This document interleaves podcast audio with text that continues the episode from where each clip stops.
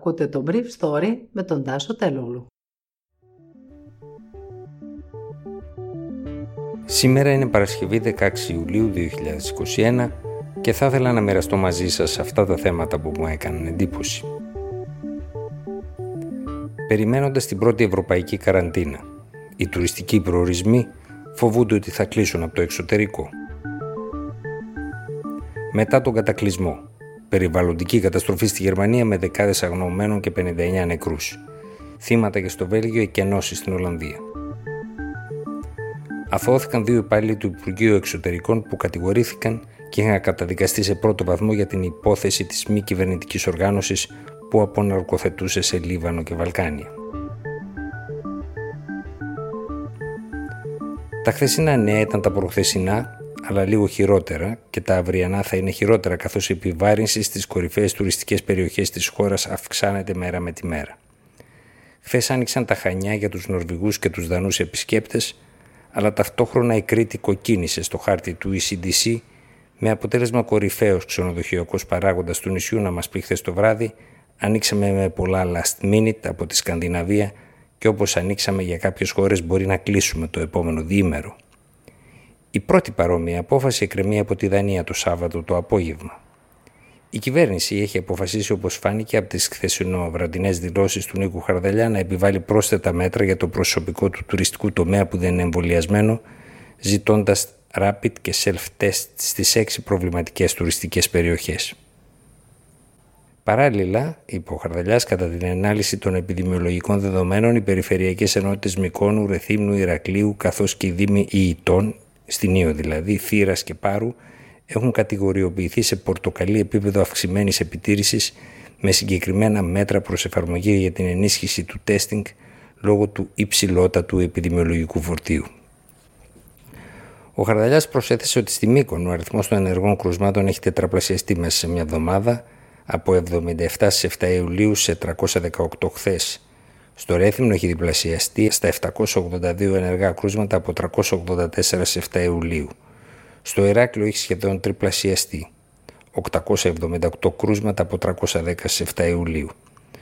Στο ίδιο χρονικό διάστημα, δηλαδή την τελευταία εβδομάδα, τα ενεργά κρούσματα έχουν υπερπανταπλασιαστεί στην Ήω 55 από 9 που ήταν σε 7 Ιουλίου έχουν υπερδιπλασιαστεί στη Σαντορίνη 56 από 24 σε 7 Ιουλίου και έχουν εφταπλασιαστεί στην Πάρο 72 από 9 σε 7 Ιουλίου.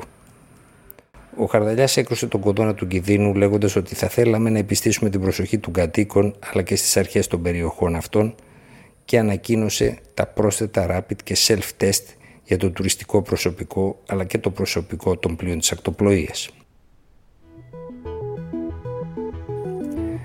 Σε περιβαλλοντική καταστροφή στο μεγαλύτερο γερμανικό κρατήδιο της Βόρειας Ρινανίας Βεσφαλίας και τη Ρινανία Παλατινάτο έχασαν τη ζωή τους συνολικά 59 άτομα. Ενώ η μετρολογική πρόγνωση κάνει λόγο για νέες βροχές και καταιγίδες τις επόμενες ώρες, η αστυνομία ψάχνει για 9 αγνοούμενους στην περιοχή της Βόνης και 11 στο Ισκύρχιν. Λίγο πριν τις 10 το βράδυ τοπική ώρα, ο αριθμός των θυμάτων από το ίδιο καιρικό φαινόμενο στο Ανατολικό Βέλγιο, την ευρύτερη περιοχή της Λιέγης, έφτασε τους 19 ανθρώπους με 4 άτομα να αγνοούνται. Και στο Μάστριχτ 10.000 άτομα κλήθηκαν την ίδια ώρα να εγκαταλείψουν τα σπίτια τους, καθώς η επαρχία Λίμπουργκ πολιορκείται από το καιρικό φαινόμενο. Η πιο τραγική περίπτωση στη Γερμανία ήταν στο Ζίντσιγκ του Παλατινάτου, όπου 9 άτομα σε ίδρυμα για άτομα με ειδικές ανάγκες δεν μπόρεσαν να ξεφύγουν από τους όγκους του νερού που τους κατάπιαν στην κυριολεξία. Συνολικά στο κρατίδιο, σύμφωνα με τον Υπουργό Εσωτερικών, έχουν πνιγεί 28 άτομα. Στο Βούμπερταλ, όχι μακριά από τον Ντίσσελντορφ, η μετεωρολογική υπηρεσία προειδοποίησε το βράδυ για βροχοπτώσεις 40 λίτρων νερού την ώρα.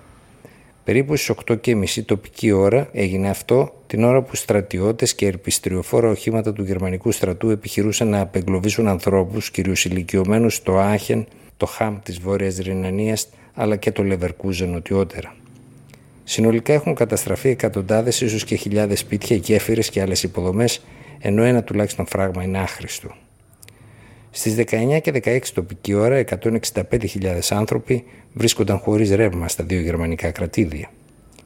Οι άνθρωποι ευνηδιάστηκαν στα κρεβάτια τους από τους όγκους του νερού τα ξημερώματα και μόνο στην περιοχή του Αρβάιλερ, στο βόρειο Παλατινάτο, που ήταν το επίκεντρο της καταστροφής, καθώς πλημμύρισε ο ποταμός Αρ, διατέθηκαν 13 ελικόπτερα για επεγκλωβισμούς. Η δήμαρχος της Βόνης, Ντέρνερ, κάλεσε τους κατοίκους της πόλης να φιλοξενήσουν περιβαλλοντικούς πρόσφυγες από την περιοχή του Αρ, τα σπίτια των οποίων καταστράφηκαν, ενώ ένας εκπρόσωπος των Ηνωμένων Εθνών συνέδεσε το πλημμυρικό φαινόμενο με την κλιματική αλλαγή. Δύο υπάλληλοι του Υπουργείου Εξωτερικών απειλάγησαν χθες με τρεις ψήφους έναντι δύο της κατηγορίας της απιστίας μετά από μια πολύμενη διαδικασία σε δεύτερο βαθμό στο εφετείο της Αθήνας. Οι υπάλληλοι που είχαν καταδικαστεί πρωτόδικα σε πολιετής ποινές κατηγορήθηκαν ότι είχαν εγκρίνει καταβολές 10 εκατομμυρίων ευρώ στο Διεθνές Κέντρο Αποναρκοθέτησης για προγράμματα αποναρκοθέτησης στο Λίβανο, τη Βοσνία και το Ιράκ. Στη διάρκεια της ακροαματικής διαδικασίας δεν αποδείχθηκε ότι οι επιχειρήσεις αποναρκοθέτησης δεν είχαν γίνει Εξάλλου, ο κατηγορούμενος διαχειριστής της μη κυβερνητικής οργάνωσης, όπως είχε αποδειχθεί και στην πρωτόδικη δίκη, δούλευε και ως πληροφοριοδότης της Εθνικής Υπηρεσίας Πληροφοριών που του πλήρωνε το κινητό τηλέφωνο. Πάντως το δικαστήριο που αθώωσε τους δύο διπλωμάτες καταδίκασε σε φυλάκιση 7 ετών το διαχειριστή της μη κυβερνητικής οργάνωσης.